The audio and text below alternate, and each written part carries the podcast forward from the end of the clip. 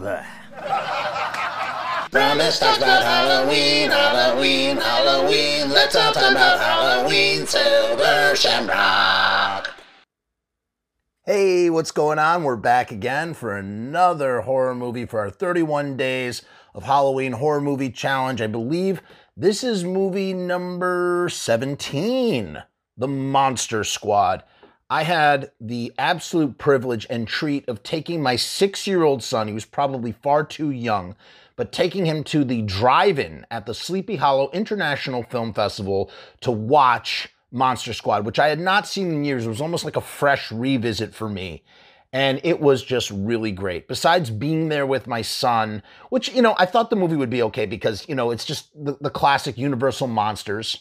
You got special effects by Stan Winston. And, you know, there is a little bit more gore than I remembered, and people die. Holy crap.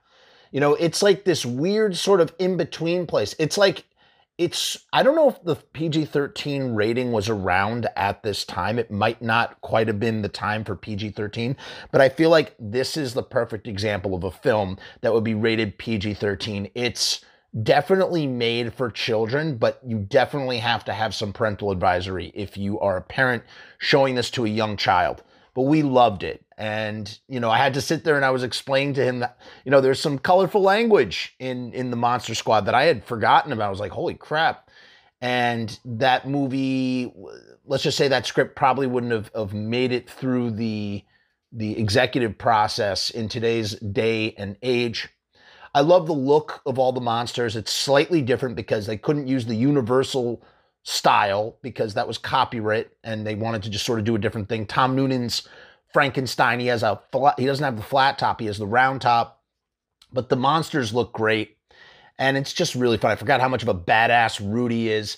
And you know, it, it basically the idea is so genius. Hey, what if we what if we took the Goonies and then put them in their own kind of uh, Stand By Me, Stephen King's Stand By Me adventure with the Universal monsters. And that's what the Monster Squad is. And it just, it just works. It works well for the 80s too. Like this is like ticks every box of what you would want to see if you were a kid growing up in the 80s, that kind of way. And you know, I would, oh, man, it was like so sad when like Frank is getting sucked into the vortex and uh, Phoebe, the little Phoebe, is so sad, and it kind of reminded me of my daughter being sad over something. And I like, I don't know, maybe I like projected my daughter onto this little girl, and I just like, you know, when she gives him the teddy bear, and he's like, he's like at peace with his doom. He's about to be thrown into limbo that's meant for like demons and stuff, but it all is okay because he has the love of a little girl and her and her teddy teddy bear animal. You know, so it was really that was sort of like a, a touching and, and heart heartwarming uh, note for otherwise a very bleak ending for Frank. I also love, you know, when Rudy goes up against the wives of Dracula, it's just so great. He's like, I'm on the squad, aren't I? And just goes in there. He's just such a badass kid, man.